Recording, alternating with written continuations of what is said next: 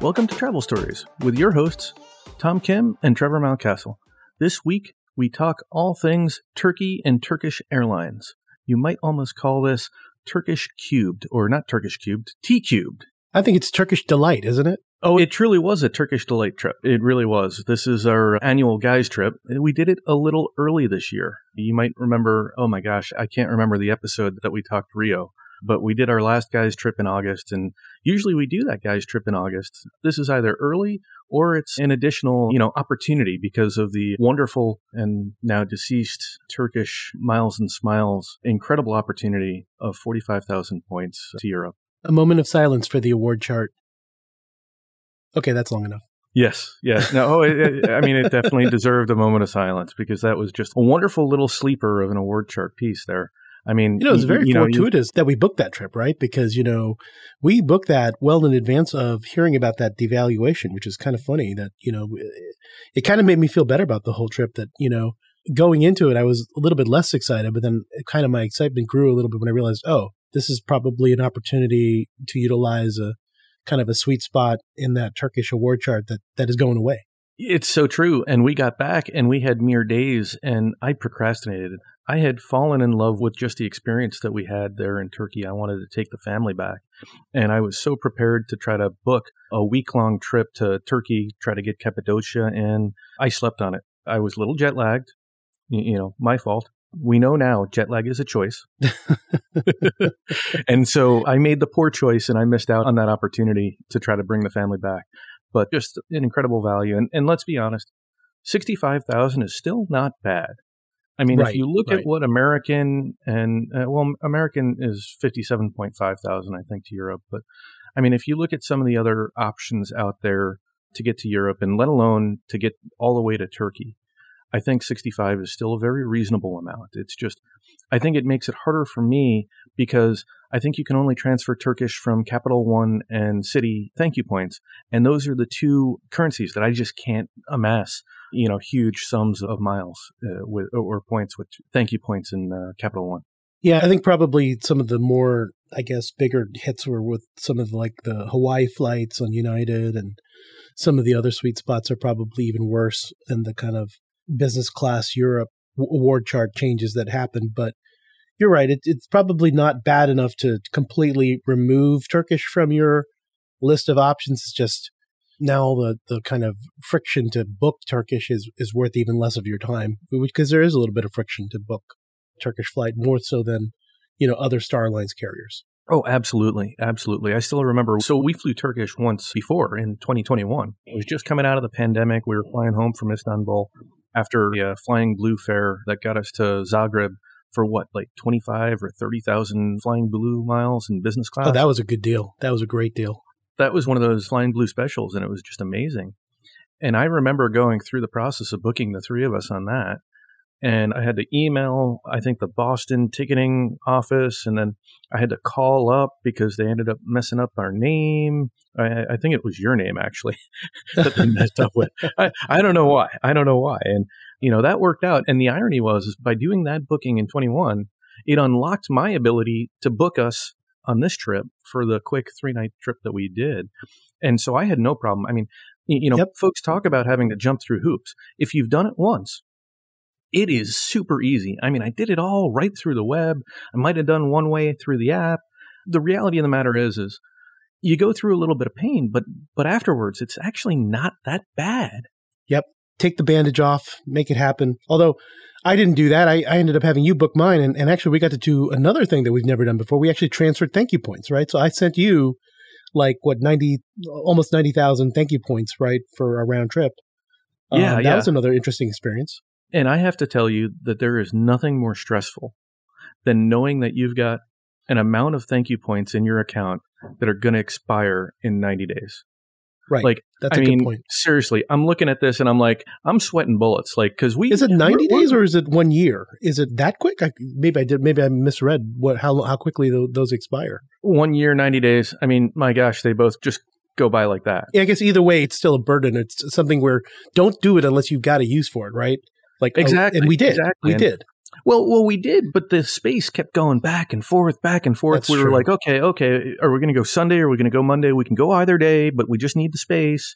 And we were very particular, or I should say, somebody was very particular on the particular flights they wanted to fly.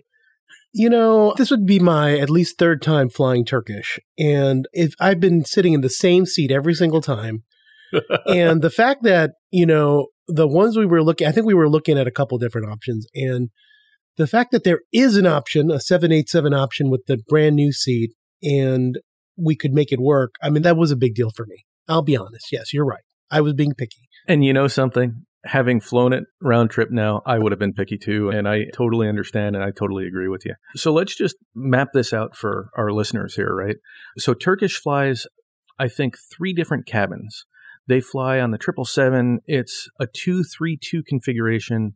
I think it's probably most like, would you say it's like the LAN? Yeah, I feel like if you've flown LAN, LATAM at this point, business class on their 787s or their older product, or, you know, Ethiopian is pretty similar as well. So if you've And flown then it's Ethiopian. almost like the Qatar Q suites, except that they have three in the middle versus two. right. I mean, so it's it's no the non, you mean the non Qatar Q suite, you mean the, the previous Qatar business. Yeah, exactly, exactly. Yeah, the old Qatar that I got stuck on in July of last year. Yeah. Anyway, I'm over that. I swear. But essentially, you've got a lay flat, but you've got to climb over your compatriot unless Yep. you're the aisle. No aisle access. You're getting climbed over. Not an amazing seat by any means, but there are more seats on, so they usually have more space available.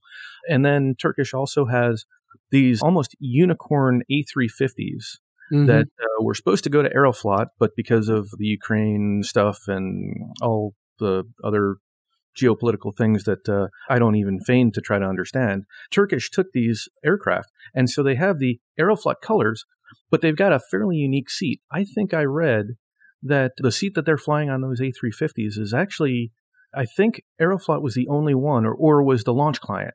I think they were the launch client for those particular seats. I don't know if they have doors, but they look, I'm trying to think, they look similar to kind of like what the LAN 767 has. Or I would imagine it's similar to Delta One because you know they were you know kind of had that kind of Sky Team brand standard, right? Yeah, you know what? It probably looks like that as well. I don't want to feign any expertise on that. In fact, Yep, uh, haven't flown it, haven't seen it in person. Exactly. Little sneak. We think we might be able to talk about that in a, a couple of episodes. Don't want to uh, Oh, entice. don't cash any checks, or what is it? Print any checks you can't cash, right? there you go. Don't want to do that, but we might have some firsthand experience on that one just in a couple of episodes here. But the final one is the 787.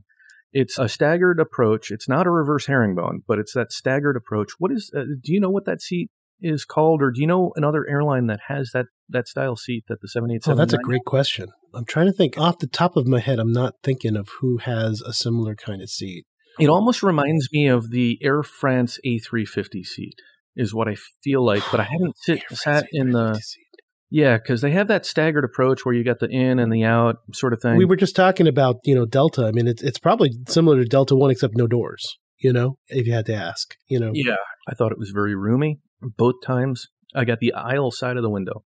Not a lot of people like that. I found it worked really well. We'll talk more about that as we get to the flight, but why don't we dive in here? Uh, we're almost 11 minutes in here. So we talked a little bit about how we booked, right? So we booked using miles and smiles transferred from Citi thank you points.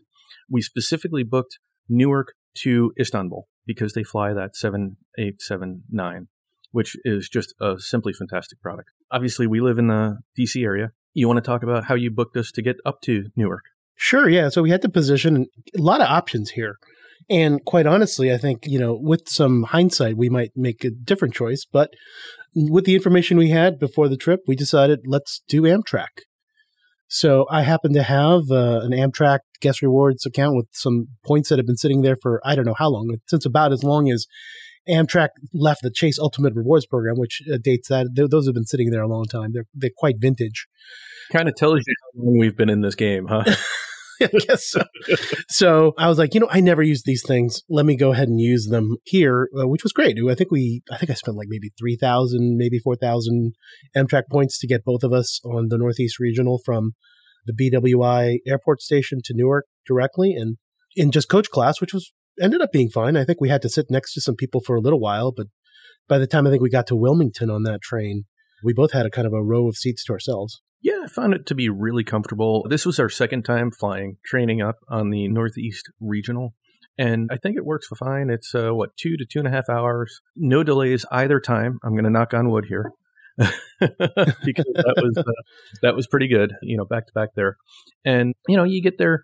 I think we had what a 4:30, and we got there by seven o'clock. Yep, yep. Nice, easy get you there. And the logic, I think, of the timing that we had was is that we wanted to get to the Polaris Lounge. Yep. This was where we started a rather unique experience here.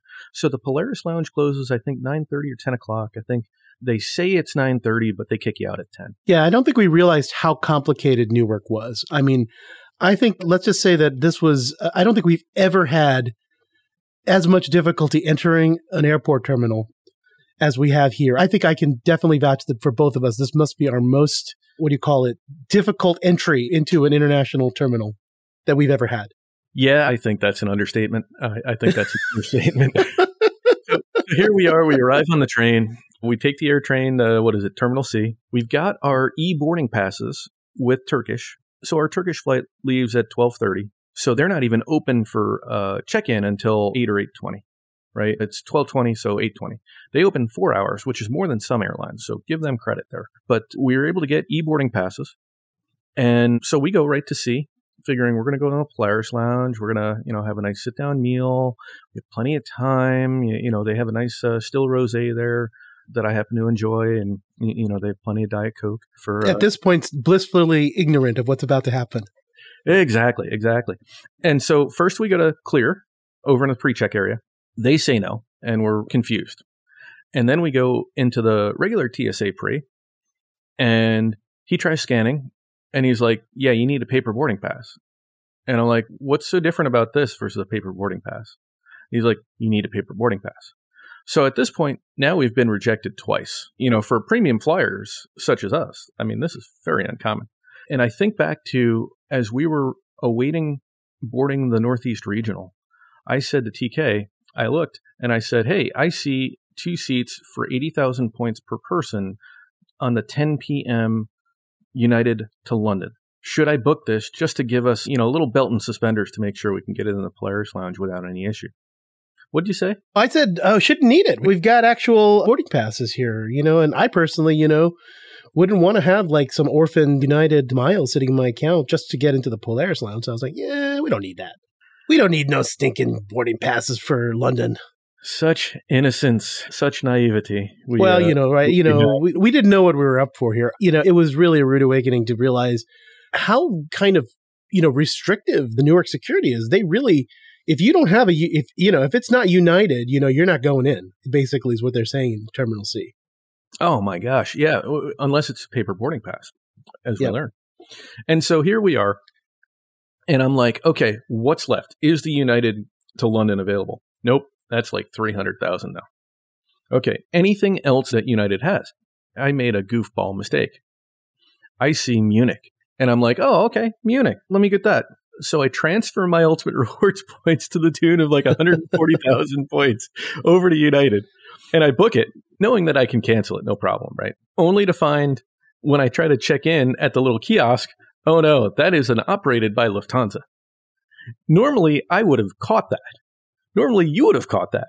But we yep. had faced so much rejection that we were just like, I mean, we even, before we did that, we even tried to go to the non TSA pre line to get in. I was going to remind you that we, we had tried three times before your ill fated booking experience with Munich. And while we were online for the non TSA pre, I even had the clear people try to scan my boarding pass.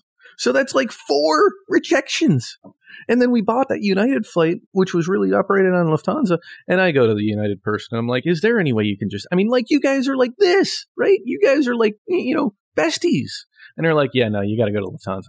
Like, oh, I mean, you knew the answer. Come on. It's Newark. It's United.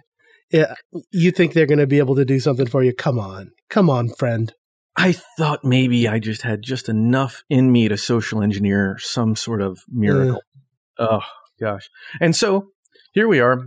We're like, okay, we are starting to run out of options. Yes. I canceled the United flight. I canceled the United flight and we hop on the air train back to B. That's where the Turkish desk is. We go to the Turkish desk. There's nobody there except there's people there, but there's nobody waiting. I think, hey, maybe they opened up early. This is the break we need. This is it. We get up there and they walk over and they're like, hey, we don't start until four hours. That's the rules. I'm like, even for business class? I mean, at this point, I'm almost like begging, but not begging, but like hoping. And they're like, even for business class. And they kind of give us the, you know, they try to let us down, uh, you know, easy. At this point, I do remind Trevor, you know, there are these things called restaurants where we can get a meal that don't involve an airline lounge, you know, they, that you give them money and then sometimes they give you something you can eat, you know. But I don't think you're having any of it at this point. I think at this point, it's a crusade. At this point, it's a crusade. But at this point, between the rejection, the amount of time it's been since we've had any sort of nourishment, at this point, I'm parched. I'm becoming hungry. Mm-hmm. I read the map, and I think we both read the map of Newark Terminal B, which mm-hmm. is like three little lollipops, or no, no, no, three little banjos. That's the way I think you described it. So essentially, Terminal B has three different security checkpoints for each banjo of clusters of gates. And so we walked to the one that ended up having Spirit, but we thought it was the other one. And as we're going, they look at our boarding pass and they're like, "Yeah, you don't want to go down here." and I'm like, "Are there wrong banjo? Wrong banjo." And I said, "That's I, rejection uh, number four at this point, I guess, five, at a security point." Five, or five. number five. Okay, yeah, got yeah. it. I did ask them. I said, "Are there any lounges?" And they just laughed at me.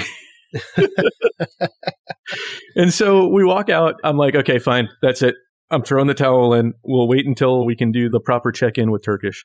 And we walk up to this bar, and the woman is like, "We're closing." I'm like, "Can we just get one drink, please?"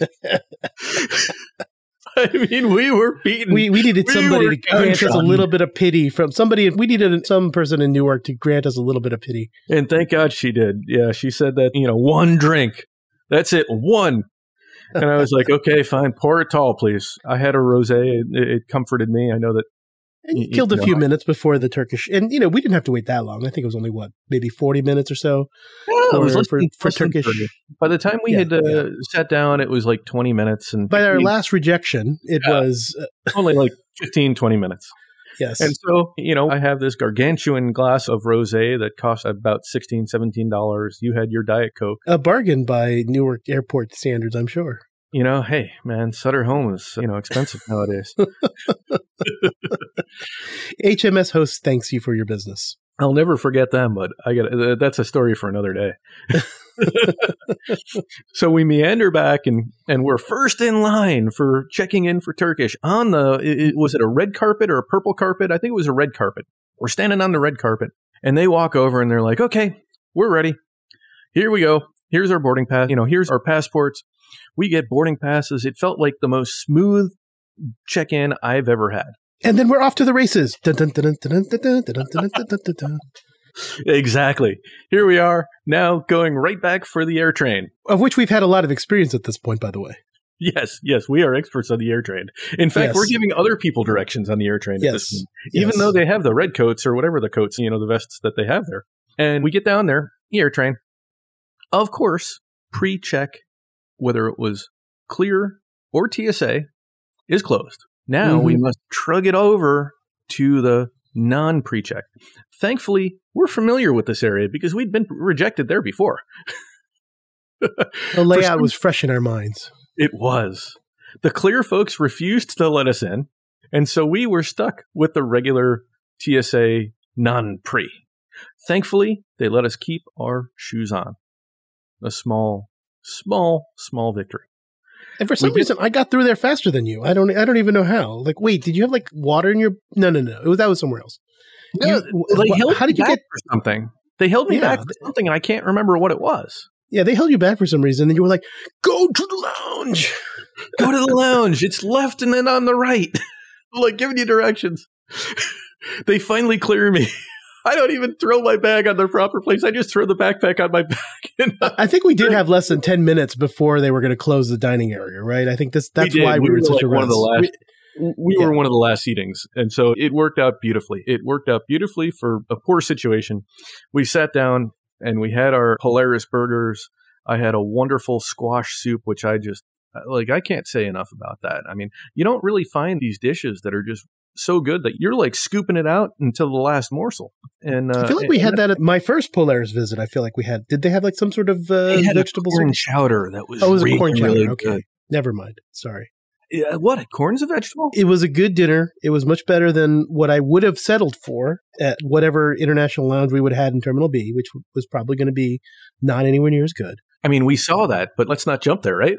Yeah, yeah, yeah. but you know, like yeah, it was okay. Although I will say it was not as good as the Dulles Polaris for whatever reason. No, that Dulles. Lounge is, is tops. tops. I give the Dulles Polaris, and again, I'm not that I've got these like major data points of like, oh, I've got to Polaris all the time. No, but you know, just comparing my two data points of Polaris lounges, I'd say that the Dulles one was just slightly nicer. Although we I've had a great to- server. I've been to three. Great Mhm. server. Forgot our drinks the first time. Did forget our drinks though. Well, a great And- server that was trying to handle, I think, the whole dining room by themselves. That's true. So we Part closed of, that probably meal probably out. part of it. Yeah, yeah, yeah. We closed that meal out with a cookie, with the ice cream. Good, not as good as Dulles. Not as good as Dulles. Dulles has a better cookie with ice cream. And alas, we had to make our way to Terminal B. Now, the nice thing about Newark is that you can do that Terminal C to Terminal B airside on a little bus. And so we take this bus and we make it to Terminal B. We even made some friends on the way, didn't we? Yeah, you were kind of the knight in shining armor there, helping out a lady that, were part of a couple, some uh, little bit more aged couple that was following us from the Polaris Lounge. happened to be on our same flight. Yeah, they were a retiree couple. The husband just grabs his bag and just starts walking up, and she sort of Yep. look. The wife looks at him, and I'm like, I'm like, here, I'll just grab this for you. Yeah, the downside is, you know, getting into Terminal B, it's a couple flights of stairs, right? There's no elevator or or and I had done of- that my daughter's first trip. We went to Porto, Portugal, and we did the exact same thing that you and I did this Mhm, time, mhm. except that we got the boarding passes from TAP, and then we went to the Polaris Lounge. We weren't on that same time crunch, and I dragged everything. I mean, we had a car seat, we had a stroller, we had like two roller boards, backpack, diaper bag, and the daughter. and and so like I did like two or three trips up, and I get like admonished by the uh, I feel like- like I have the same experience in JFK with like the Jitney bus or in Terminal 4 or some of the other, you know, LaGuardia gates and things like that. I mean, going upstairs with your luggage is, you know, kind of at this point de rigueur for like a, a New York airport where, you know, they haven't quite figured out new construction for terminals and connecting things airside. as if elevators are like just you know brand new technology. I wonder how they can, you know, the Americans with Disabilities Acts feels about all of this. Oh, those people can just take the air train and go through security again. oh gosh. I guess so. So we get to what was it? The SAS lounge? Was that it? That's right. It is the it was the SAS lounge. I think that was the only one that was open. I guess, and even then, Yeah. we were only there for a few minutes, right? Because Oh, they they they, out. closed. They They kicked us closed out at, like uh, eleven. I think they closed at eleven. Yeah, so, that you know, like a couple seems of to be a theme when I tri- when we do these guys trip. We close down things, right? Whether it be lounges or bars. That that just seems to be the common thing. I, I don't usually do that by myself, but you know, when I'm traveling with Trevor, you know, we're closing down bars, we're closing down lounges. That's pretty much what we do. It's how we roll. It's how we That's roll. how we roll. Yes, it is. Yeah, so I think that was like what two Diet Cokes, two uh, whatever uh, it was like a Chardonnay or a Sauvignon Blanc for me, and you know a restroom trip, and then suddenly we were released into the masses. Oh my god, yes. released to the masses. the lovely wait gate waiting area that is Newark Terminal B, and it The, was uh, about as pleasant as it sounds. The cluster of the banjo. Yes. What part of the banjo is that? Oh, I don't know. It's The end or the base? We'll call probably it the the base end. banjo. Well, it's probably the yeah. I don't know. I forget already. Alas, will- we get on board. Yeah, I will say, you know, just really quickly, you know, had we to do this over again, I think we probably should have done a United repositioning flight to Newark because then we'd be behind security. We'd be airside, and we probably would be a lot more golden when it came to and not have to do all the shenanigans of being rejected like five times by security. And I think that's probably what that other older couple probably did was they probably flew in on United and didn't have, I guess, any problems. They were flying on the same Turkish flight we were, so And they were complaining about the Polaris Lounge. I was like, you have no idea how hard we worked to get in here. Like literally, we're complaining about the Polaris Lounge. Like, ah, that lounge sucked. I was like, what are you used to? Like the Lufthansa first? I mean, yeah, if that's the case, Yeah. yeah, it'll suck. but they You know, I didn't. mean, well, like they, they they were- didn't even sit down for dinner though. They were just kind of sitting in the bar area. I thought. Ah, they missed out. They missed out. I mean, that Polaris burger is not amazing, but gosh, it is what you need for, uh, especially considering the menu on the flight. So let's get Yep. to that. So we get on the flight. They had pre-departure beverages. They had pre-departure champagne, and it wasn't just pre-departure champagne. It was good. I know you didn't partake of it, but it was Taittinger. I had a raspberry drink. You know, I had one. You know, they offered us four different choices. I think it was water, lemonade, raspberry drink, and champagne. No, they didn't even have the champagne on the on the tray. They had like a. oh, they didn't. a- oh, they had. Yeah. I thought I they had had four for the options. champagne, then they brought it back. Oh, They you did. asked for the champagne. Okay. Champagne I- was the fifth option. Okay, there you go. Uh, you got to advocate for yourself, as I've learned. Well, you know, let's just say some people have something they're looking for. You know, I probably would advocate for Diet Coke, but I didn't need one at that exact moment. Some people need a different sparkling beverage. That would and be there's nothing wrong with that. Nothing wrong with. No, but the thing that surprised me the most about that was, is, I mean, Turkish is is serving probably one of the better, I'll say mid mid tier champagnes. You know, when I say mid tier champagne, I mean, you, you know, you're talking about the equivalent of a Moet Chandon Imperial, right, or a Veuve Clicquot. Taittinger is a little bit more costly. I don't know if that's just our local area, but I mean, you're talking about a you know retail uh, fifty to sixty five dollar bottle. That sounds like a reasonably nice champagne. I mean, that's better than what you're going to see on the U.S. carriers. I, I think well, that's probably not a particularly high bar for you to be comparing against. it's better than the European carriers too. I mean, we're not talking about like Eva or Cathay Pacific. Actually, even in their business class cabin, they, they probably don't even serve you know the amazing stuff. I mean, Emirates, Emirates will serve Moet Chandon or Veuve Clicquot in their business class cabin. You know, that's almost like the gold standard, I'd say, uh, for business class. And so, okay, for the rest of us who don't care that much about this, the business class cabin was very nice. It was a 787. Again, we talked a little about the seat earlier. Very comfortable seats. They did come around and give us amenity kits. We had slippers, very nice slippers, and a little and a little bag for your for your shoes. And we also got our orders taken by the onboard chef. Yeah, chef was great. Chef was great. They had two blankets, by the way. They had, you know, kind of the throw blanket and then the sleeping blanket, which I thought was Mhm. very nice. And the meal I thought was a little less than amazing.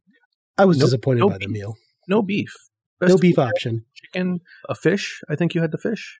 It would be hard to call that fish. I felt more like maybe foam, you know, maybe, you know, some sort of a plastic, uh, you know, dog toy, perhaps, you know? Yeah, I think it was supposed to be red snapper, but that would be hard. I think if somebody did some DNA analysis on that fish, it might come back as, you know, artificial. So uh, essentially, the meal I think we both agree was was less than amazing. The one thing I will note, and I didn't realize it at the time, which was on me, totally on me, the nuts included hazelnuts. Now I think I've shared in the past on the on the pod, I do have an allergy. I ate all the peanuts that I could get out of that nut jar because I saw the menu and I was just like, I need to get whatever nutrition I can get out of this. Turns out after dessert, I wasn't feeling so good. you know, that contact transfer was able to avert having the need for an EpiPen, but definitely something to note that because you don't see that on a lot of airlines, right? A lot of airlines aren't serving Yes. hazelnuts in their nut dishes. Usually, Of course, Turkey uh, is like the number one producer of hazelnuts in the world. well, it makes a whole lot of sense when you tell me now. but yeah, just something to keep in the back of your head. The other thing that I found from a meal perspective was the pre arrival meal, which, I mean, it's always weird when you're arriving at like 5 p.m. in Have the breakfast. evening and they're serving you breakfast. But the fruit was amazing. The fruit was like the freshest It was expertly presented. It was very beautiful. It was kind of a work of art. and it was just a perfect amount of freshness.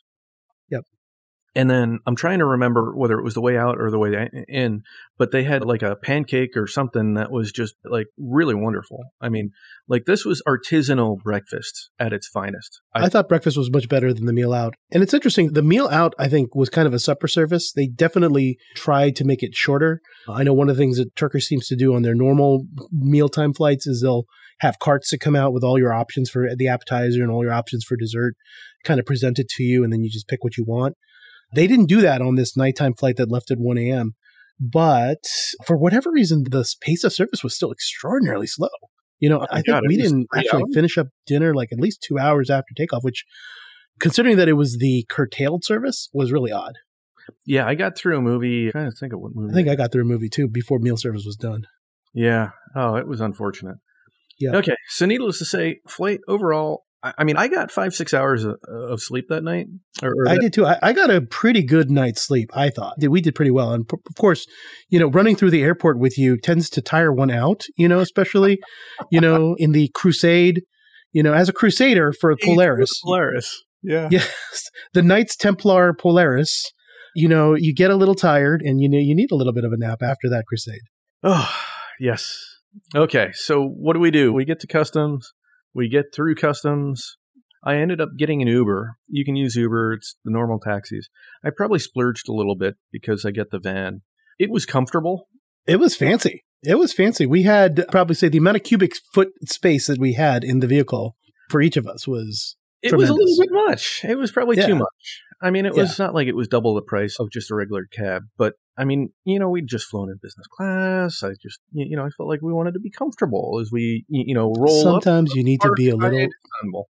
you know sometimes you need you know a little bling bling you'd be a little something special you I mean, know? it, it felt appropriate considering, as you told me after the fact, that uh, Salt Bae, world renowned Salt Bae, owns the Park Hyatt Istanbul. that was a surprise when we got there i mean it's like not only did the front desk person tell us that you know it's enshrined in in a beautiful plaque with the history of the hotel It's a know, mural. Let's be honest. This is a mural. It's like a multi plate mural on the. it's smithsonian quality i would say it's smithsonian quality so checking in at the Park Hyatt, how would you describe the gentleman, the, the very kind gentleman that? Uh, i think we decided it was the turkish version of your brother right it's turkish sean yeah.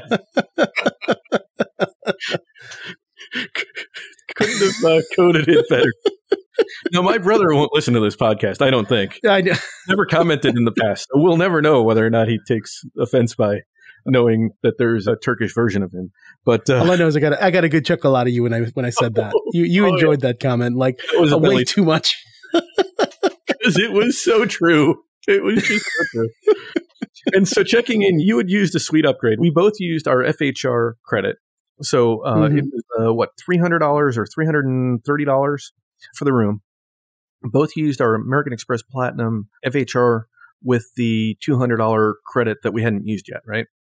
And Mhm. so both of our net cost was like 140, and then they give you hundred dollars property credit, which lo and behold, little did we know this was going to be challenging to use. Don't worry, we you, found a you would not think this would be a problem at a Park Hyatt, you know. But it turned out it was a lot more challenging. I actually might have had just a smidge left over on my credit, to be completely honest. Oh, I should have had another drink. You should, Should have had a Diet Coke. Should have had a Diet Coke. There you go. You left one on the table. So you want to talk a little bit about your room real briefly? yeah, I mean, you know, I got a park suite, and I thought it, I was very happy with my room. I mean, the one thing I would say about it is it definitely was very similar to a park suite that I might have had at the Park Hyatt DC or the Park Hyatt. I don't know, pick any city, and it definitely had that kind of that wood panel, you know, style that that that you see. It's kind of the standard international, you know, Park Hyatt brand type of styling, which probably the only thing that really kind of made it a little bit different was kind of some of the chandelier and some of the other kind of architectural features in the room, as well as there was a Turkish kind of steam sauna in the shower room. So that was the other kind of unique thing. And I had like three sinks in the bathroom for some reason. That was the other oddness of that room. But Could the third sink was nice. for washing your feet? I think I had one in the kind of toilet area, one for drinking water, and then I think I had one just regular. So there was one that said specially set up, I guess, and filtered for if you needed to like use drinking water. I think that's why there was another separate sink there. Gotcha. Yeah, and I didn't use a suite upgrade, and I Yep. got. I thought I got the better room, to be honest with you. I had a Park King, but it was kind of like a special. It was like the Hammam Park King. I think I might have had slightly more square footage, but your room was also very nice. And it actually had more character, I would say. It definitely was not a room that I would expect to have seen at the Park Hyatt in DC or the Park Hyatt in Abu Dhabi or the Park Hyatt in, I don't know, Chicago. Oh yeah, had a beautiful arch that kind of you know was harkening back to the architecture of this particular hotel. Had a beautiful, I mean, almost had the spa area, right? So It had like a decorative glass wall for your bathroom. it did, yeah. So you walk in and you've got a tub, a beautiful big tub, just freestanding. You, you know, they got the TV. Nobody cares about the TV. They got a nice little marble area for you know, you know, if you wanted to wash your feet. Obviously, that's a big deal for Muslims. They they wash themselves prior to frequent prayers. I say frequent. I think they You know, it's not just the one and once a week like I think Catholics do.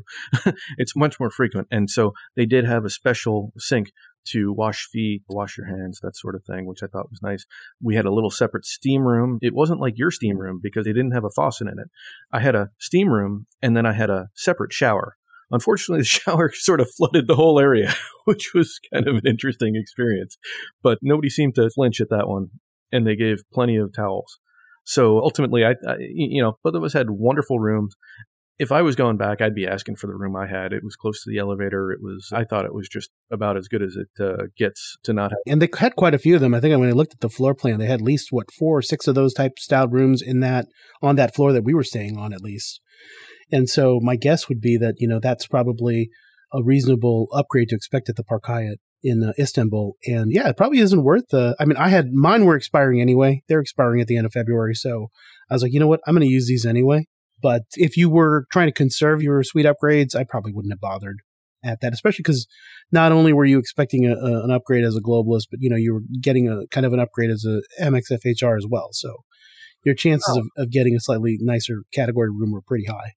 And Turkish Sean was just like apologetic to me. And I, I saw him later. I'm like, dude, this is like a great room. I don't know why you were apologizing. like, this is wonderful. He tucked up the room, though. He, he said he, uh, you room, know, he, tucked up the room. He said you would like it. And I think he was correct. Oh, I told him as much. Yeah. And yeah. uh, of course, then we go down. So they give you a free coffee. Now it's what seven o'clock at night, seven eight o'clock. Okay, yeah, let's have a cappuccino. So we took a walk around. We went over to look at the menu at Nasra Nasra Et? Nurset or Nurse Nurse I can't even pronounce it correctly. Salt Bae's restaurant. Yeah, Salt Bae's restaurant, which is attached to the to the Park Hyatt. Didn't seem our vibe. I looked at the menu, looked around. It just didn't work for us. So we it didn't it didn't really have the kind of atmosphere that you would think for you know when you think of a Salt Bae restaurant, you're going and you're thinking maybe it's kind of chic, modern, you know, steakhousey kind of place. This was kind of like a Victorian tea room. It felt stuffy. Yeah. fluffy. Well, it was hot in there too, but that too. That too. we'll get to that in a minute. So we go to this uh, coffee shop that they had attached. Get to it either outside or via the uh, exercise uh, uh, gym. And I think we had just wonderful cappuccinos. I was actually really impressed with the cappuccino. Yeah, as far as complimentary coffees go, it was really nice. Yeah, as far as ones you'd pay for, I mean, it felt really nice. Even ones you pay for was pretty nice. Yeah. So we uh, we finished that, and this hotel has Salt Bae's restaurant, and then they have a Greek restaurant, and then they have a bar and coffee shop. We attempted to go everywhere. we tried the. We, we looked at every single option available to us. We absolutely did. But we go to the Greek, and they had one non-fish dish on the entire menu. Yes. Hard pass. Once again, I would have been fine, but I understand some other people have dietary restrictions. Exactly. So here we are. We settle up against a hotel bar, which is like, you know, kind of an island in the middle of the lobby. It seems like an afterthought. I mean, quite honestly, like they probably are, we were probably the only ones who ate at that bar that whole week. it certainly felt like it. I mean, gosh, we finished at least one of their bottles of gin. We did. They had to go to the store to get another one. But, you know, I guess, you know, I don't know if it's the currency or whatever, but, you know, quite honestly, the prices at that lobby bar were not ridiculous. That, you know, usually you think you're going to go to a Park Hyatt and, you know, you, you things are going to be like $30 for a drink and $50 for a menu item. And that's not what we experienced. You're exactly right. So when we were there, I think it was 29 or 30 lira to a dollar. And I think the drink that we were generally drinking, or at least the one I was drinking, was a gin drink, and it was 440 lira. So, I mean, you're talking what less than fifteen dollars a drink. I mean, I know that sounds a lot, you know, compared to a lot of places, but compared to the HMS host bar at Newark, you mean? Cheaper than that. Yeah, that's right. Exactly. I would say the airport bar was more expensive than this Park Hyatt bar. It was. It truly was. And so I think I don't know. I found we probably drank more than we needed to. We had I thought really wonderful food. We we had ordered. Uh, they had some nice steak uh, fillet, not tablets, uh, uh, medallions. Medallions. And they were just wonderful. I thought they, you know, the flavor was right, the cooking was right. In fact, the bartender, I had said, "Hey, I want you know mine medium rare." He looks at me, he's like, "Try rare. I think you'll like it that way." And I went with him, and he was totally right. I mean, it was what I would say al dente. I mean, if it was pasta. It was very well done. Fries well done. I think you had we had a good meal. I mean, I think Yeah. considering the options that we had, that was probably the right choice. Basically, had the room service menu. I think is what we were basically ordering off of. Yeah, but we had them making our drinks in front of us, and we certainly had plenty of them. We closed them down, and we still had money to burn uh, the following day.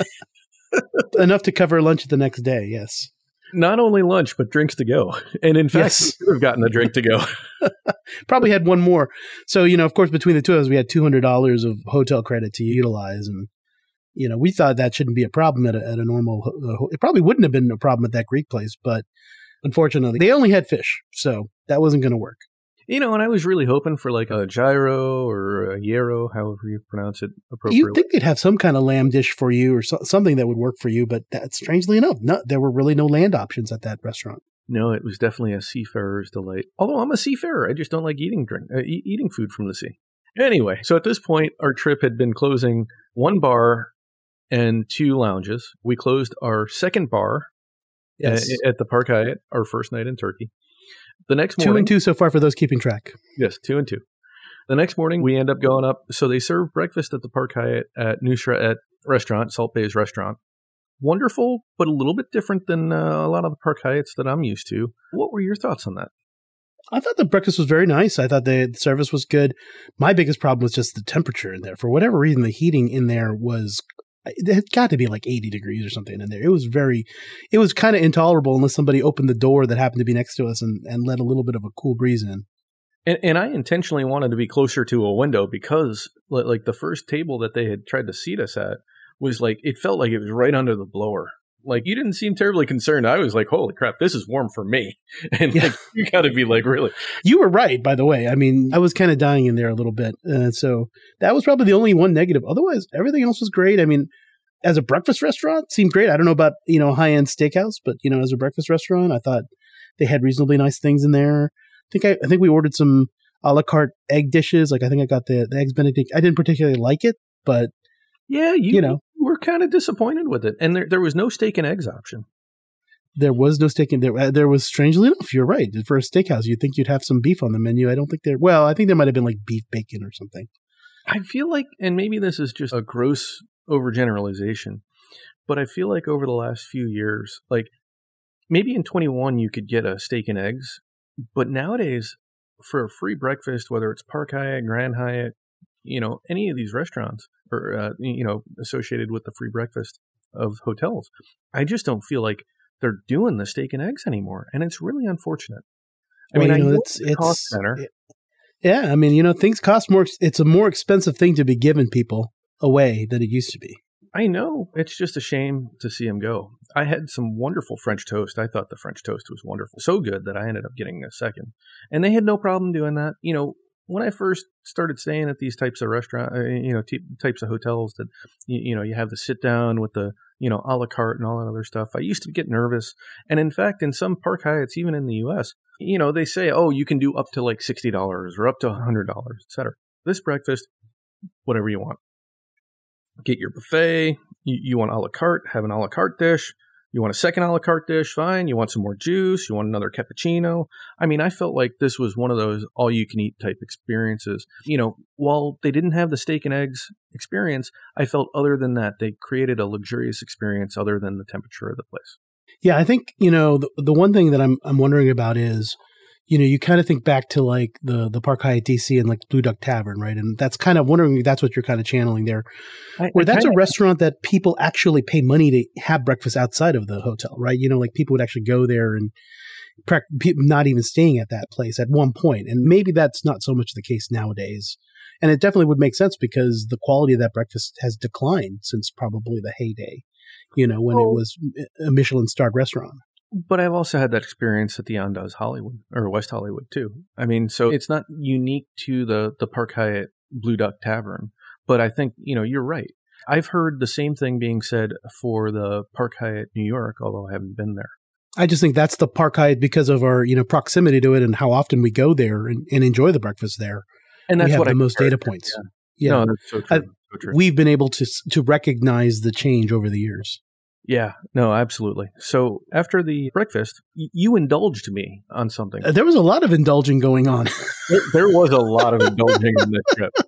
I thought I planned a pretty. I thought I planned a pretty fun trip. You, you, know, I say that I humored you on a lot of things, and honestly, that was to my benefit because I actually reaped some rewards from indulging you on a number of occasions. I enjoyed a lot of things because you actually directed a lot of things on this, which I was fine to let you do. And, you know, that's just the kind of person I am. You know, like if somebody really wants to do something, you know, I'm not going to stand in your way.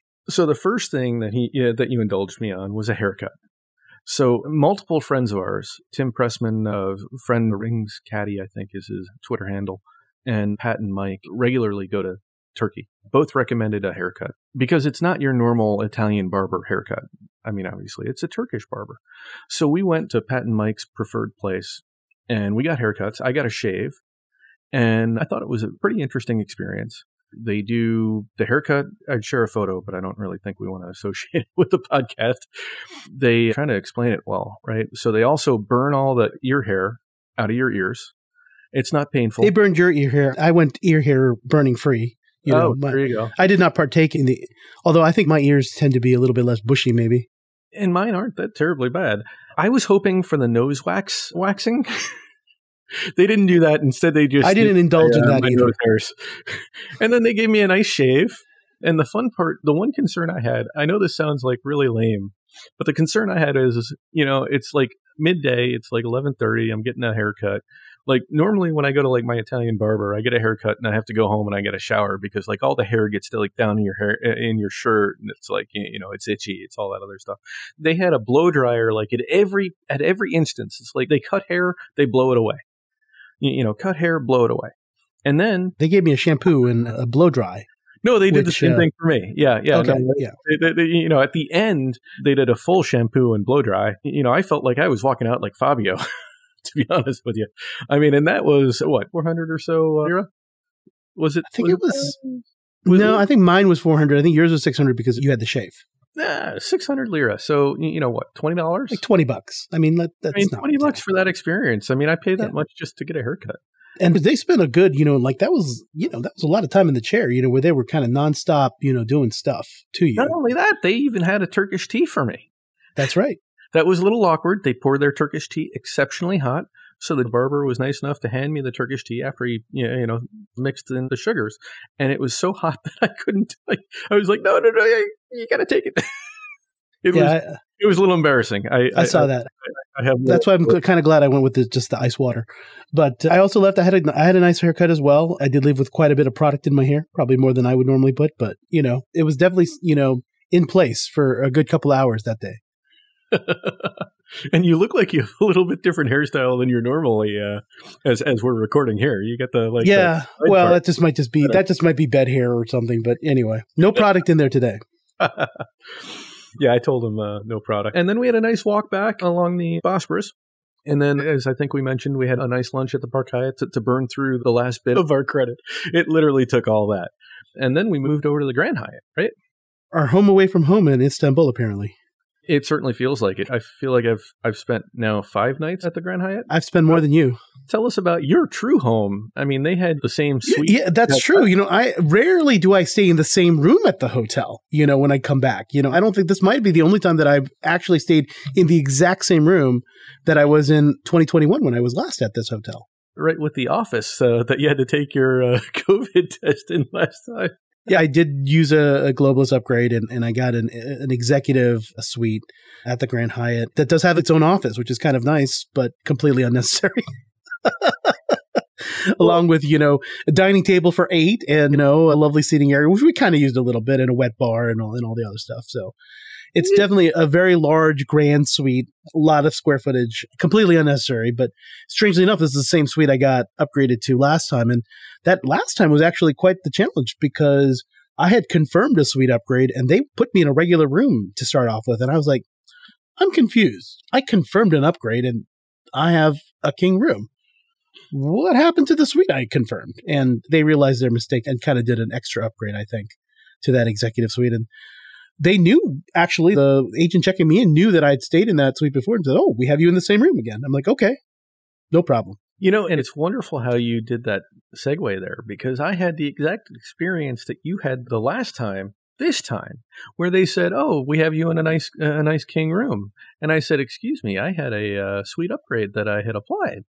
And so she had to go in the back room to figure Yeah. out what they were going to do. And That's so ended up- weird. That, that's happened twice now. Right? Right? It, it- Yes, it's two different like trips. fight for your upgrades at the Grand Hyatt. uh, Istanbul. The, your confirmed suite upgrades doesn't doesn't matter. It's not even an upgrade that they're you're they're doing complimentary. It's like you know you have to turn in your instrument to do this, right? Exactly. She came out apologetically and said, We got you a great view. And I'm like, Okay, you know, I really don't often care about the view. And she escorts me. She like whips open the blinds and shows me the. Oh, you, she actually escorted you into the room. Interesting. Oh, yes, she did. She escorted me into the room. She whips open the blinds to the Bosphorus. She's like, Yeah, we really don't like that. And she points to the Ritz Carlton, which is the only thing blocking the view. Everything else is just gorgeous. Everything else is just gorgeous. I mean, this room would have been a perfect room had I had the family with me. For me, it was just like a little overkill. But uh, I mean, Yeah. I wasn't turning it down. They they gave me a wonderful bottle of white wine, and overall, I mean, I didn't use the sitting room at all. I, You know, the interesting thing on this trip is, for whatever reason, the previous couple times I've stayed at that Grand Hyatt, I really didn't utilize too much of the public transit, right? And I think what we realized with this trip, because soon after checking in and, and for the next day after that and, and so forth, we actually made a pretty good use of our Turkish, what is it, transit card, did we not? oh, we did. We absolutely did. But so I had that a little bit after the next thing we did. Oh, okay. Well, and what is the next thing we did? So we check into the Istanbul. oh, before we get any further, so just before the person who kind of escorted me to my room, she's like, "You look like you need an hour nap. The lounge opens at six. Why don't you just take a rest?" She's like, "You need it." she points to my eyes or her eyes. I'm like, "Whoa, okay, okay, thank you." She wasn't wrong. She wasn't wrong, but very forward, a little bit forward communication style there. She was very forward. Yeah. so, so I think we both rested and then regrouped in the lounge. You know, a lot of people comment, you know, you want to see the city, you want to explore the city, you know, don't eat meals in the lounge. We ended up eating our dinner in the lounge, which was wonderful, I thought. I'll be honest, I lament a little bit that we didn't get to really enjoy too much of the cuisine of, of Istanbul because of the lounge. But at the same time, you know, for this guy's trip, you know, I think one of the things we love to do is, as you can probably tell, because, you know, you guys are listeners of this podcast, we like to chit chat. And, you know, that's a pretty big, and, you know, doing it in a place where the food and the beverages are free flowing and, you know, we have a quiet, pleasant place uh, to sit and, and kind of do our conversation, I think is really great. And you don't want to miss that opportunity either. I couldn't agree more. I, I couldn't agree more. And in fact, we continued our chit chatting down to the bar. And I think that was the, the fifth. Uh, I don't think we closed down the bar. We definitely closed down the lounge each night, though. I think that would be fair to say. So we're probably at a, we what closed is it, at a 4 2 kind of count uh, for those keeping track at home? Pretty sure we closed down the bar that time. Maybe we closed down the bar one of the times. Okay. I mean, it closed at 2 a.m., and I'm pretty sure we made it to 2 a.m. the first night. We didn't make it to 2 a.m. the second No, night. we didn't do it the second night. Actually, the second night we had the bottle of wine that we ended up hanging out in your grand suite finishing. Uh, yeah, but well, I th- I, we didn't make it to the second. I think we left a bottle of wine there. There was wine left on the table, it was red. but it was red. yeah, yeah. So anyway, the first full day we had at the Grand Hyatt, I think we both had a, a nice breakfast, and we had booked a hammam, which I think we'll get to in a moment. You wanted to rest, I think. We originally were going to take a walk down to Taksim. I think you ended up begging off, and I ended up walking down to Taksim. And my golly, I walked all the way past the Russian embassy. It- It's a nice little kind of pedestrian street that seemed nice, nice little church.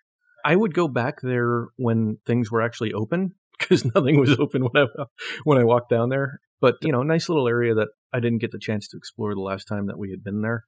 And then we regrouped and went to this hammam. It was on the same side. It wasn't in the old city. No, a lot of the hammams are in the old city. This was a hammam that provided actually transfer, which I think was was enticing to us because it just you, you know removed one additional logistical piece. Why don't you describe the hammam experience? I think you could probably do it better than I can. Well, I mean, it was basically uh, adult car wash, is what I called it, if I remember correctly. So you know, you get the uh, spin cycle, and you get the foam, and they, then they simonize you, and then at the very end, you know, rub you down, and you know, try to get all. eh. Basically, you know, it was the adult equivalent of of going through the car wash, the deluxe car wash, for that matter. But no, all joking aside, it was a very nice experience. It was basically a spa, but still had some nice touches. I mean, we were kind of in a nice hot room in kind of underneath kind of a Turkish dome with lots of, you know, old looking masonry around us. And we had some people, you know, basically you know, sudsing us down, you know, exfoliating everything. And then we, we relaxed in kind of an, an older kind of like brick room, drinking our Turkish tea.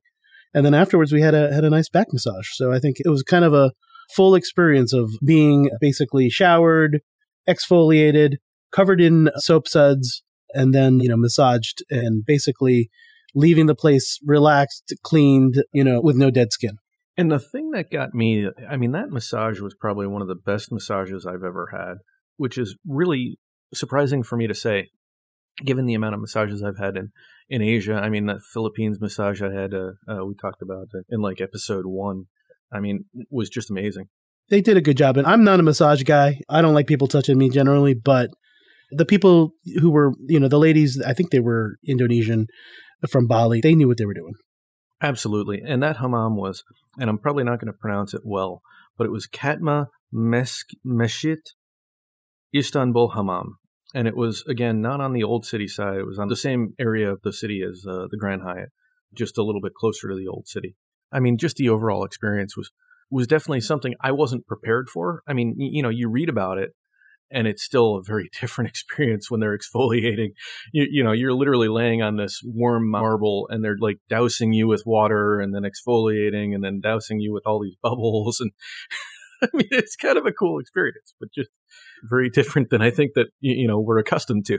I was a little skeptical how much I would enjoy it. And, you know, I'll be honest, I also have very I kind of sensitive skin. So I sometimes wonder about what happens in that. But they, they were very gentle. And, you know, it's not like they use particularly, uh, what do you call it, strong soap or anything like that. So I left not having any kind of, you know, negative reactions from from a skin perspective. So I was I was just happy about that. But uh, overall, again, I was kind of humoring you because this was one of the things that you you thought you wanted to do, and I was like, and kind of in the final analysis, I enjoyed it. It was a good experience, and I think we ended up paying what like about about a hundred dollars. I think is is kind of the price point on average. I think yours might have been a little bit more expensive than mine, but pa- package. I think you had a longer massage, but yeah, I think, I think we ended up. I think yours was a 95 euro and mine was 120 euro yep. or 125 yep. euro, something like that. And I don't know that I could tell a difference because I think you ended only like a minute or two before me.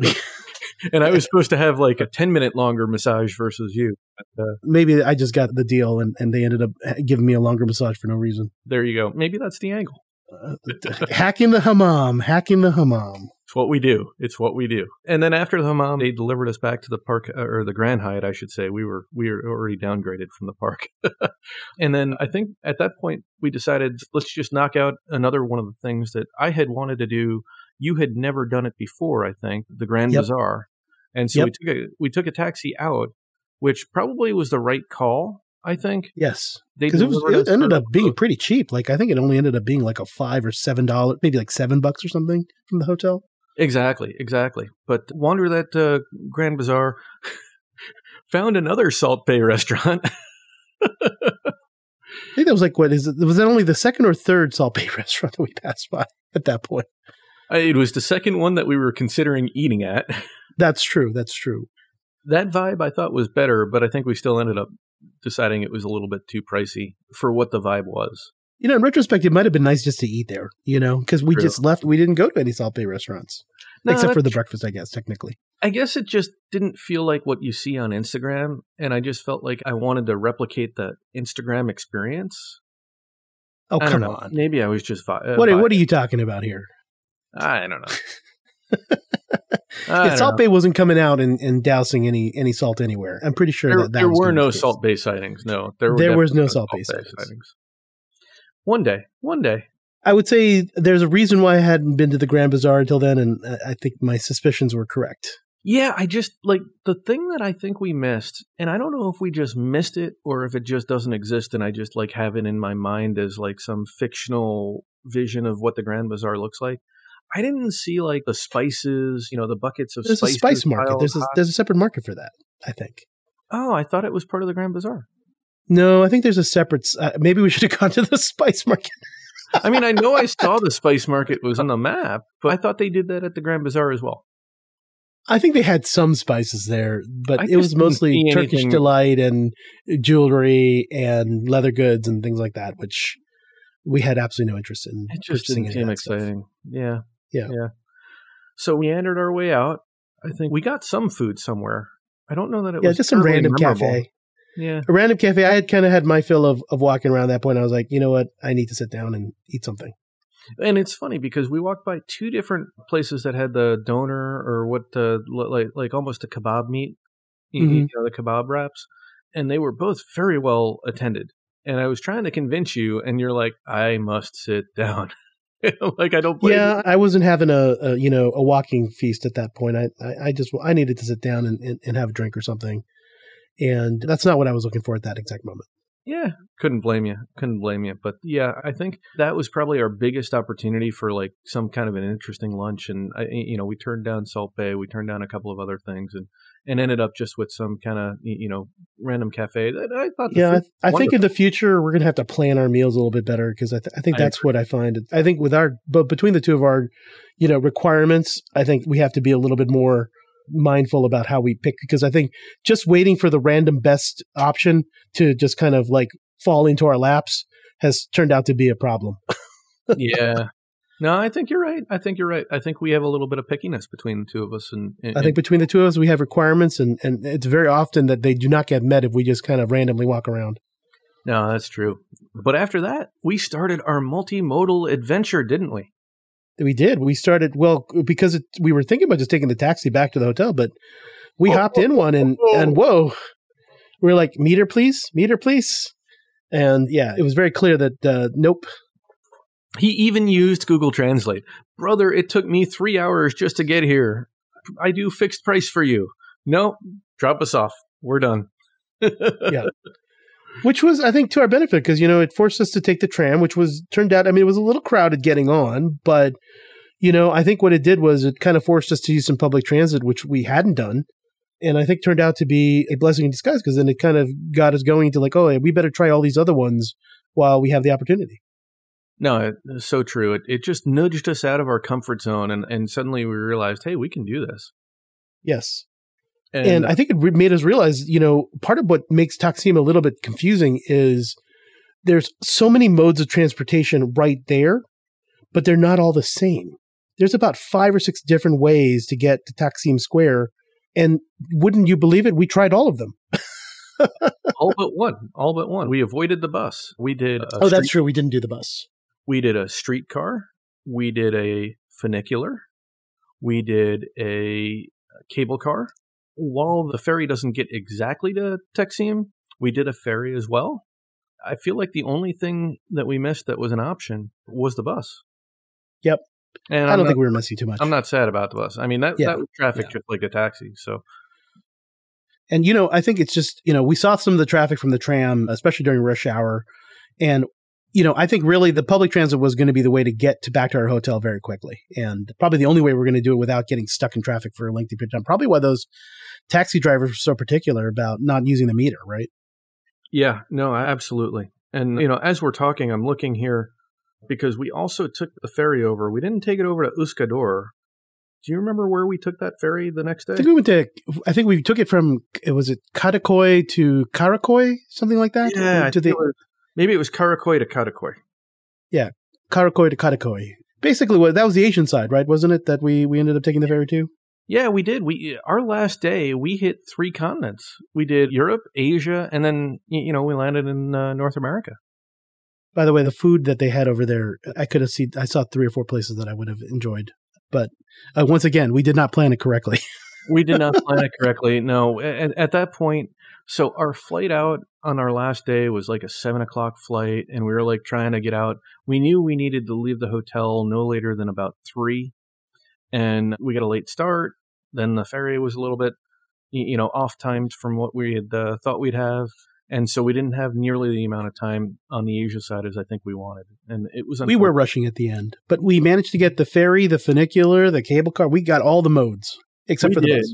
We absolutely did, which was nice. And then we had, uh, y- y- you know, it was almost bittersweet bidding adieu to the Grand Hyatt uh, Istanbul. That's right.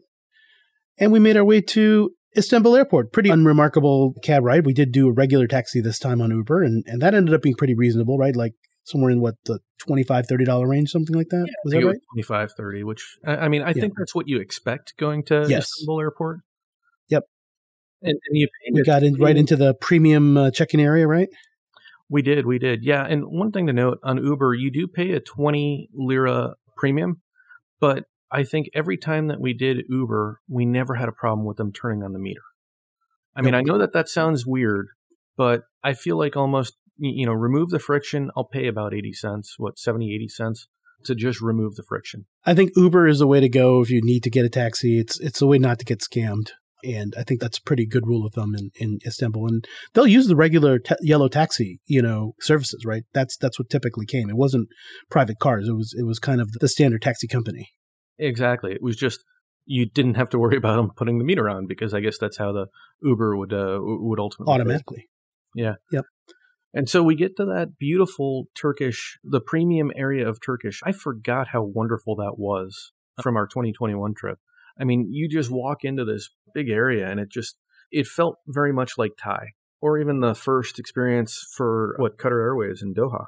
Like, I mean, it's that big. Of course, I got a Quad S. Uh, that was not the kind of premium experience I was hoping for on my boarding pass there. Did they really treat you differently? Though? No, they didn't. For whatever reason, I don't think it mattered. But when I got it, I was like, oh damn.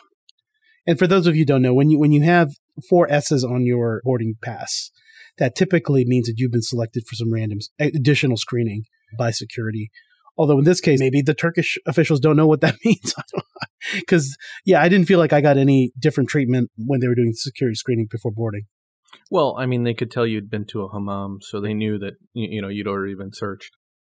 Yes, I've already been exfoliated, so don't need any more.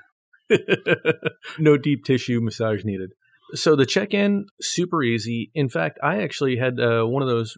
So some of those check-ins actually had a little chair or a little bench for you to. sit. I noticed you were lounging there. I was like, "Whoa, oh, okay, someone is uh, in a semi-recumbent position, unlike some of us who were main vertical."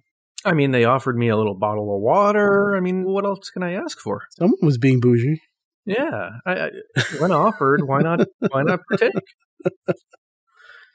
So we didn't check any bags. We just uh, went on to security. Security was amazingly easy, other mm-hmm. than the fact that I forgot a bottle of Hyatt water. he knew exactly where it was, pulled it out. Yep. He said, yep. "My apologies," and we moved on on our way. Yeah. Once again, I was ahead of you in security. For so, it was like, what? This is very odd. Well, you know why you were ahead of me in security? Because at customs, I made a really stupid mistake. So what I do occasionally, if I keep my wallet with me, and sometimes I keep my wallet with me, sometimes I don't when I'm touring in a new city. If I do keep my wallet with me, I take some of the high dollar bills out and I put it in my passport because I don't want to, you know, just leave it randomly in the hotel safe. I just put it in my passport in the safe. Well, I had a hundred dollar bill in my passport that I forgot to take out. Yeah, this is not the, something that you like to admit, but like, you know, thank God the Turkish customs guy is like, here, take this. I'm like, oh my God, I'm so sorry. I was, I was mortified. I'm like, oh my God, that, that could have really been bad. Like, whew, I apologize.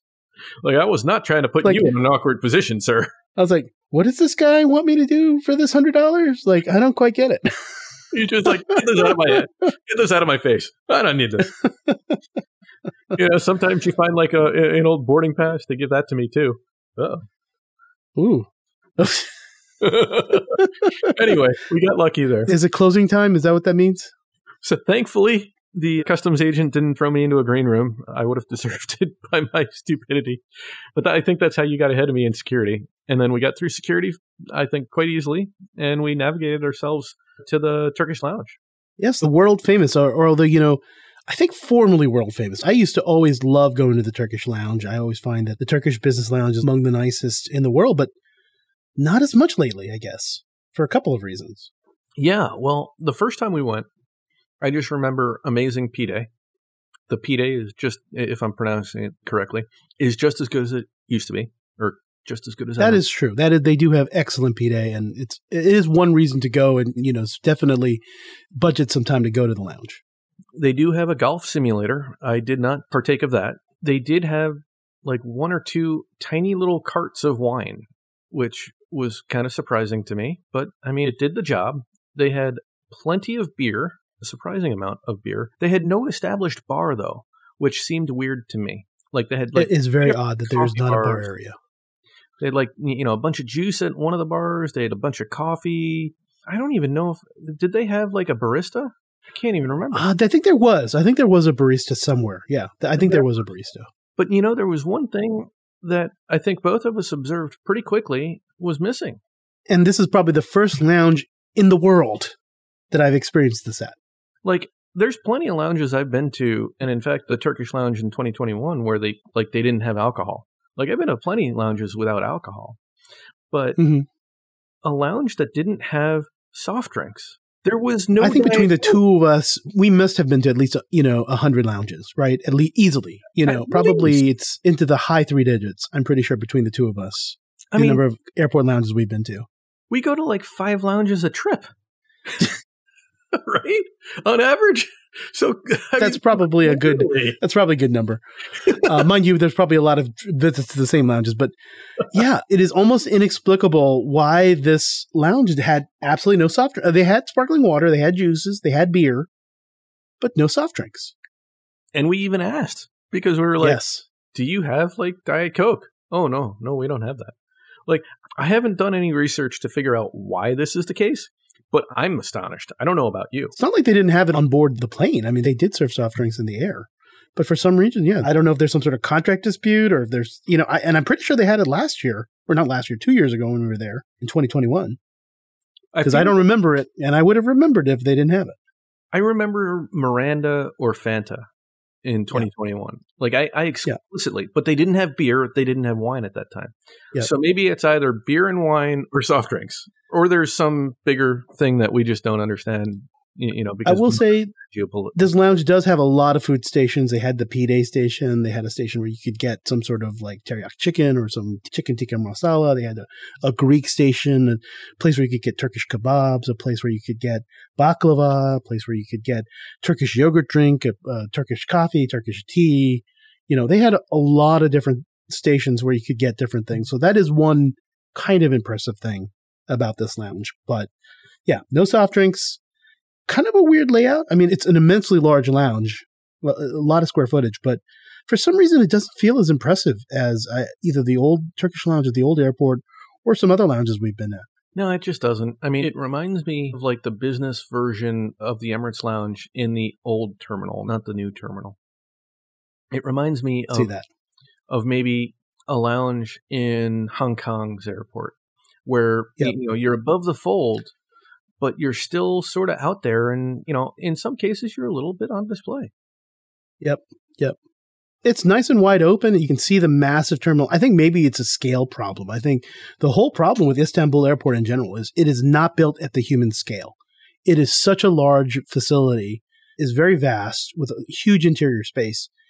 It's hard to get a grasp on how far things are because you have no relative distance type of monuments or markers to understand how far things are. But I almost think that's very indicative of Byzantine architecture. I mean, I, I'm, I'm not going to argue that's a good point. Is is Byzantinus? Yep. But I guess it would be on brand for rest of Istanbul with all their gigantic mosques and churches and, and such that are again not at that human scale, but that are kind of massive and impressive from that perspective it just reminds me of the same thing. Like even in Taksim Square, there's a mosque there, and I'm just looking at it, and I'm like, I could probably hit you with a tennis ball, but I still can't believe on the size and just how enormous you look. And it's the same feeling inside the airport. Like, I mean, that, that roof's got to be what, a couple hundred meters high. I mean, yeah. Well, it's not even the height of the various like domes and other things inside that airport. Well, no, but the height. It's the, the distance, and then everything being wide and yep. know, it's just enormous. And it is enormous. It's just so darn cool. But it's like, I mean, gosh, it makes you feel small. Yeah. I mean, even their board, they have that big board. It's obviously LED. It's not like a flipper like what they have in Frankfurt Airport. But even the big board, I mean, it literally feels like it's like two or three X the size of the Frankfurt board. And worse, it's literally just sitting in the middle of the terminal. Like it's not against a wall. It's just mm-hmm. like, you know, on two stanchions or two pylons and it's in the middle and you're just like looking up at it and you're like, oh my God. You feel like Ryan Bingham, but like a mini Ryan Bingham. So we attempted to go to the other priority pass lounge at this airport, right? We did. And the funny part is, is the last time we were there in 21, we went there and we had no problem at all to get in there. This yep. time, my gosh, it might as well been a Capital One or a Centurion Lounge. I mean, they had a line, had to have been 50 people deep. this was about what maybe about five o'clock, six o'clock in the evening. So Uh, I would say for for those of you possibly planning your returns from Istanbul Airport, just keep that in mind. You know, I would budget for some entry time and that priority pass that's out there. We didn't go to both. I think there's a second one somewhere, but the one that's closest kind of to the main uh, terminal area where with all the duty free shopping and kind of the main security. That one, we went up the escalator and then we immediately went back down the escalator once we saw the line. yeah, it was right by the Lego store. I remember. Unfortunately, yeah, we cannot validate whether or not they had soft drinks. I know that, That would be interesting. we were there. Well, the funny thing is, is the last time we were there, they did have Turkish wine, and Mhm. I remember talking to the bartender, and and they're like, "Oh yeah, the reason we have Turkish wine is because any other wine is like hugely taxed here." And That so like, the only me. thing we can afford this, you know, to serve complimentary is Turkish wine, and they have a very vibrant Turkish wine industry, or I don't know if that's what you'd call it. I think there was a, a quite a bit of drinking of Turkish wines while we were here, mainly by Trevor.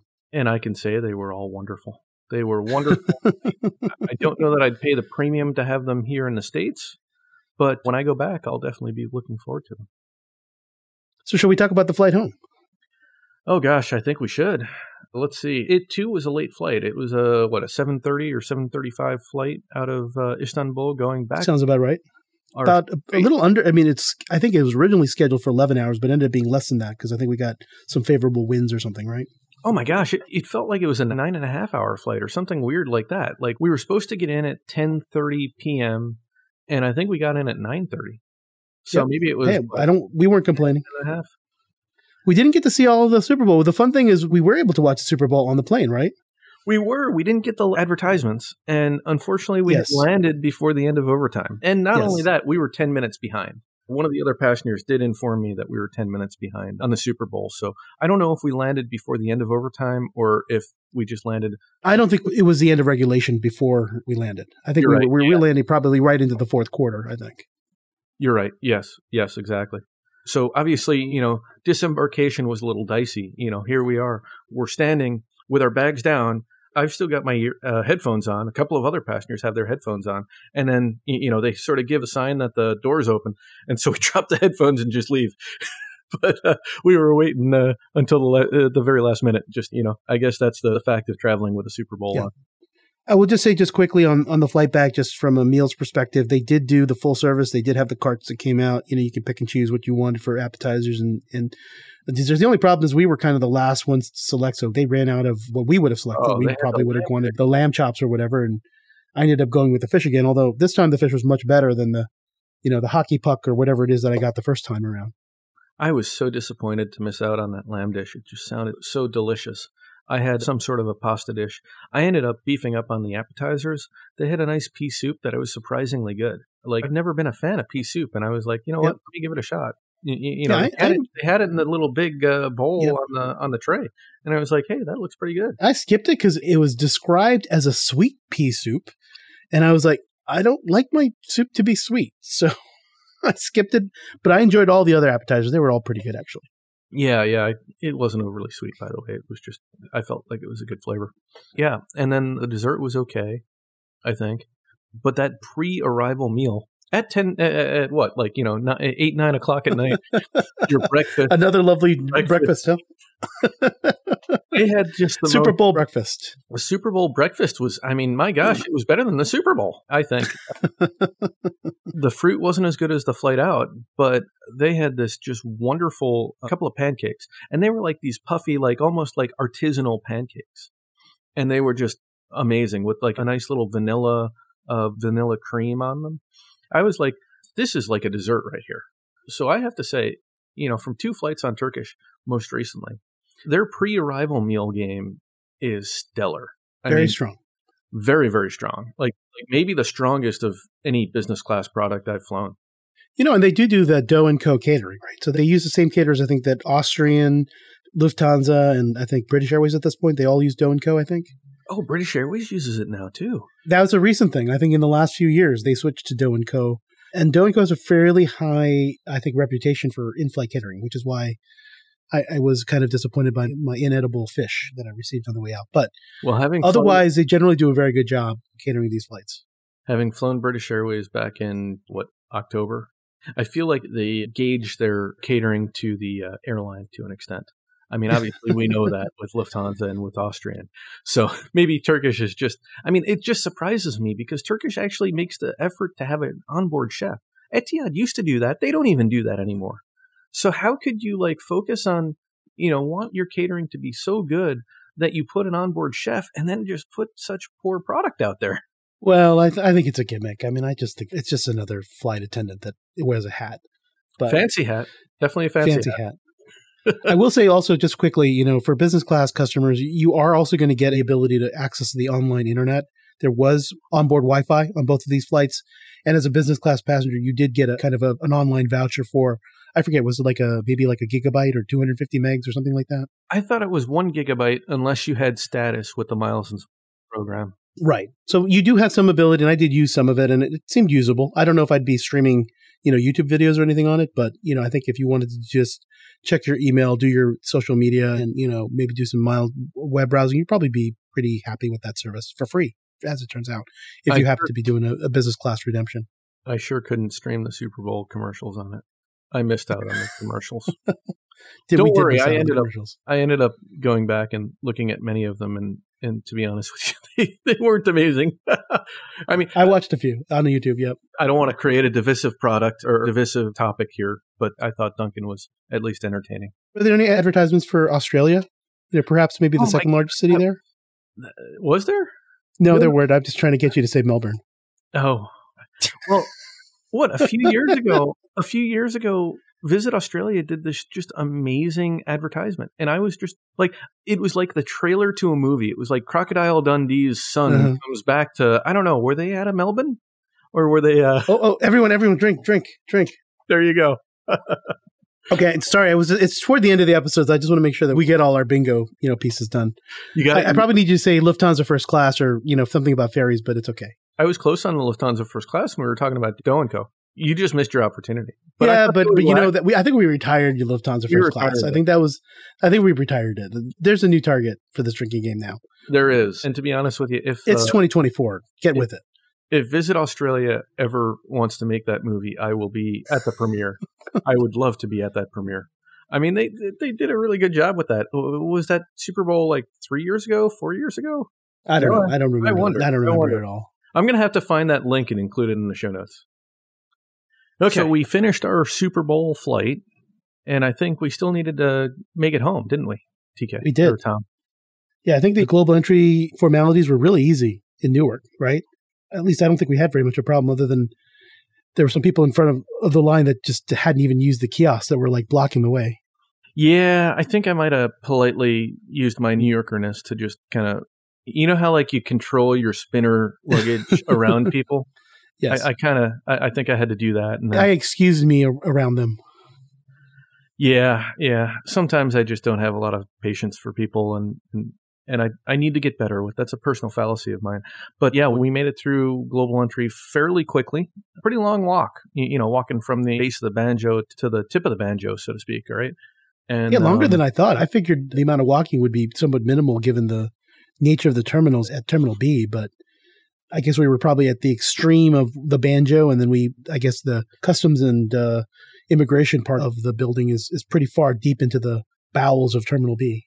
You know, that's probably really appropriate when we're talking about Newark. Uh, but moving on, what was it? The air train to uh, the Terminal rental a. car facility, which is right by Terminal A, in fact, right? Yes. Also, a fairly lengthy walk because you have to pretty much walk to the parking structure, which is where the rental car facility is. Yeah, this is one I want to spend a little bit of time on. Not because I think renting with budget is amazing, but rather I make the point uh, whenever I rent now to rent with National because I know I can just arrive and just pick whatever car and I would go. have never known that.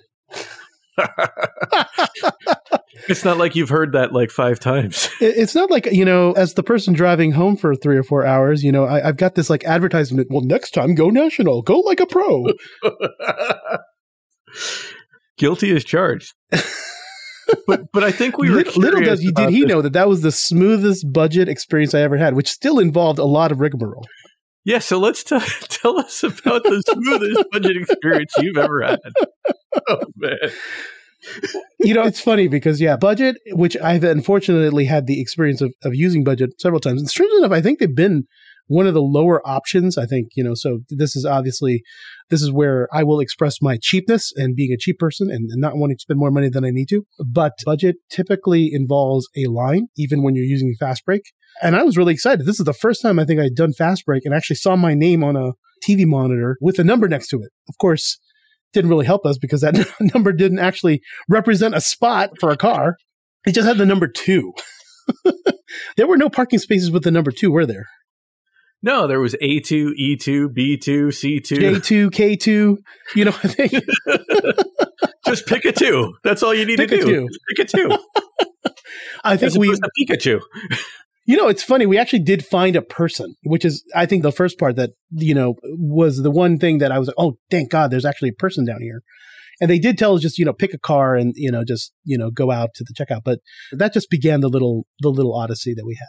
Yeah. Like, and that's the thing that threw me off, right? So, like, we get there, and I get that there's like a whole new set of people in all these companies and stuff. And the woman's like, oh, I'm new here.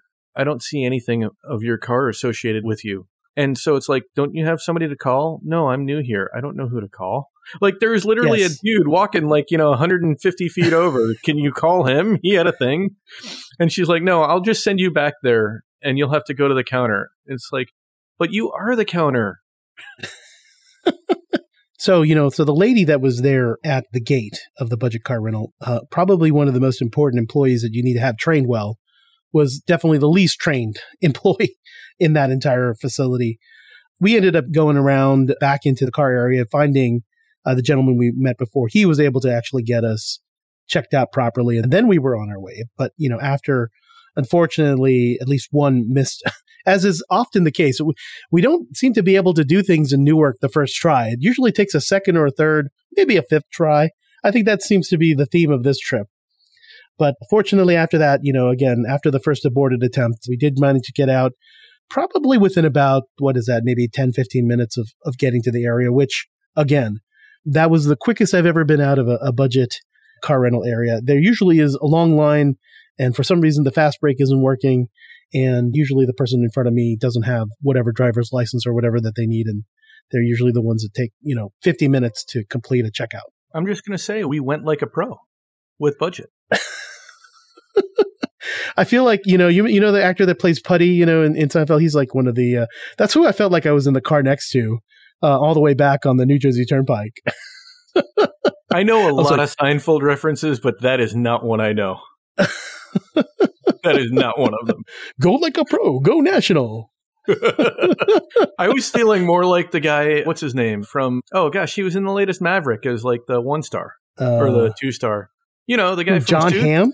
Jon yeah, Hamm? I was feeling like Hamm. You know, is Jon like Hamm the, the, spokesman for National now? Wasn't he? He's been a spokesman for ages, isn't he? Uh, he was. I thought he was a spokesman for like Mercedes Benz or something. I don't. I don't oh, know. We'll, we'll have to look this up at some point. Okay, no, okay. Now we have to do some real time googling. On the fly producing here of the podcast. On the fly producer here. I will say, just you know, quickly, there were multiple mistakes made on this trip, but another one was the in car toll. We had actually brought our own E-ZPass, but in the kind of all the drama of getting this car checked out of the rental car area, I don't think we did a good job of of checking for this this toll. And we had, I think, my transponder and the car rental transponder up at the same time. So, needless to say, I'm not sure exactly how much I'm going to get charged for the tolls on the New Jersey Turnpike because I think we had uh, two tolls up. So just watch out for your toll responder. Usually, there's like a little plastic case with like a kind of flip down lever, which uh, makes the uh, toll transponder visible to the toll readers. Just make sure if you want to actually use that, double check it before you leave. So far as I can tell, I think I'm wrong. I don't okay. know who it is. I well, I think it's that guy that was played Puddy on Seinfeld. You know, he was the go go national, go like a pro. You know, he's he's that. I don't know. That might be a couple years ago though. That he, it's been a while since I've seen a, a national commercial. This is the state of time. our, you know, car rental. They probably don't need to advertise because then I think people know that that national is kind of the the way to go if you can possibly help it. But you know, usually you're paying a premium for that. Yeah, and that's a really good point. For one ways, I've found national to be just incredibly expensive. I mean, so I think you paid what under a hundred dollars, and I was looking at, I was looking at the amount that like maybe ten dollars less than what you were paying, but then like you know ten cents a mile or something like or five cents a mile to do national, and that was just not going to work. So yeah. you know I don't question using budget. I just joke about how the fact that no other rental car company can seem to make it as simple and frictionless as National can. Now, maybe you, Avis is that good. I mean, I've tried Avis no, in the past. No, I've, I've even I've if I'm Avis, on the they're board, just as bad. Yeah, yeah. I mean, they're pretty the bad. Hertz isn't great either. I mean, I'll be honest. I, I think National's the only one that's got it down to a science about not making it a frictionless process for you. Because I've had problems at Hertz, I've had problems at Avis, I've had problems at Budget, Dollar, Thrifty, you know, all of them. Yeah, and I hate to say it, but we talk occasionally about lifestyle inflation, and that's one of them. Like the two areas where I definitely have felt lifestyle inflation is I want to land, be in my car, and be on my way. And with that, it's either a rental car from National, preferably without having to get on a bus to go to like some remote, you know, rental car facility, or it's parking where I can walk to my car, you know, whether it's in the garage or whatever at the airport. I mean, those two things, I mean, don't get me wrong, they add cost. But like, you know, a lot of people are like, "Oh, well, I want my latte every day. I can go without a cappuccino every day, but uh, but I want my car close, whether it's a rental car or my own car." you know, this is a good time to mention like kind of like that kind of good rule of thumb. You know, like it used to be the ten dollar rule. Now maybe with inflation, it's probably the twenty dollar rule, or maybe even it's the thirty dollar rule yeah. at this time. But you know, when you're on vacation, you know, when you can spend twenty dollars or thirty dollars and reduce some friction in your life, do it. You know, because you know, in, especially you know that that first hour after you land from a transatlantic flight, yeah, that's valuable time. That's time where you don't want to be. You want to try to minimize as much as possible the amount of time you're going to spend in line or on a bus or waiting for somebody to do something, because that is absolutely valuable time. And so use that rule of thumb. If you can spend $20, $30 and save yourself some aggravation, it's probably worth it, at least, you know, once or twice during a trip. That being said, this was probably a case where it was more than twenty or thirty dollars, so that's probably why we didn't go the national route. But I'm glad you reminded me of that decision uh, several times during that trip. Thank you, I appreciate it. Hey. By the way, this is the final indulgence of the trip, I think, and uh, you are welcome, Trevor. it, it was so kind of you to drive. I mean, that's all I'm going to say. Especially given that Turkish was serving, you know, Taittinger on, on board, it was just a wise move to have you be the designated driver. And I was the designated driver. I made us I, home. I did make it home safe, I think, and uh, uh we did make it in pretty good time too. I've never gotten home that fast from Newark, and I've taken the train, I've taken planes. There's never been a faster ride than you. So, you, you, know, by all means, kudos to you and the rocket ship that you found at. I may have been uh, pushing a little bit in Delaware, apparently. So that's that, I think that, well, right? Let, us just say that you know, yeah, we we gambled and won when it came to the Delaware Expressway lottery. If we've established anything on this podcast, you are a master gambler, at least. In a, I don't think my win loss statement would agree with you, but okay. probably a topic we want to dive into on another. On another that might be another podcast. Uh, there, there was actually, you know, there was no actual monetary gambling on this particular guy's trip, as it turns out. Well, I mean, unless you get pulled up by a cop. well, fortunately, yeah, there was no wagering that was required uh, on this trip. That was a good thing. Yeah, no, everything worked out real well. I got to say, this was a wonderful guys' trip. I think we tried uh, some things outside of our comfort zone. I know that I don't always do mass transit, and that's something that I have wanted to get better at. And I felt like I got a lot of confidence with the Turkish system. I felt like it was a really easy system to learn. And I felt like everything just worked out really, really well with that Turkish pass. And I think I got you to get out of your comfort zone a little bit with the haircut, with the hammam. Absolutely. Yeah. Uh, I was outside of my zone, obviously not enough to disagree. I mean, when you said it, I was, you know, maybe rolled my eyes or grimaced a little bit, but I was like, you know what, that's fine. I was fine with it. So I did not put up too much. I don't think I put up too much of a what do you call it? Too much uh, of an uh, argument. Yeah, argument, or I didn't present too much of a, a problem for you. I hopefully when it came to this. No problem. Just a lot of interesting experiences, and I think that makes Turkey and Istanbul in specific a really interesting destination.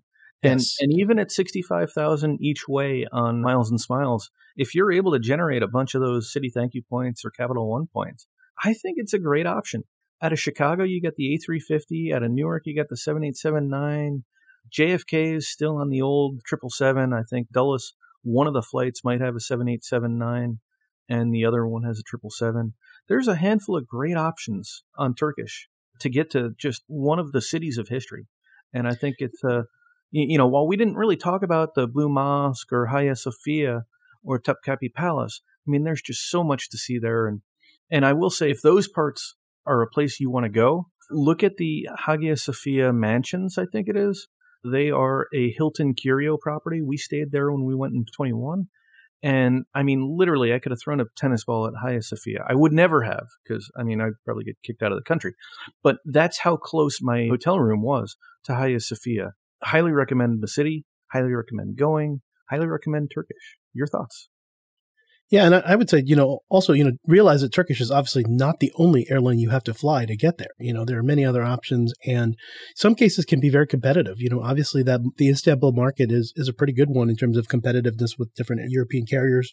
And you may find also very interesting cash fares out of that particular airport. So I definitely keep an eye out. I think we often see a very compelling business class fares out of Istanbul because again, it is a very interesting market that with connectivity around the world. So definitely keep your options open if you can.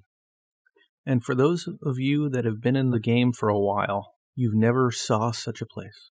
Oh, come on. You don't remember the LifeMiles SAW? SAW? Oh, God. Oh, God. That's oh. what you're oh. going on? All right, fine. I was trying to have a like a fun joke, and I mean, it wasn't even a dad it, joke. It went over my head. I'm sorry. It's it's too late in the evening for me to take uh, Trevor's humor. So well, that's listeners. If, if, you got the gist of the joke, congrats to you. Have another drink on me. well, I guess we should close it out. Huh?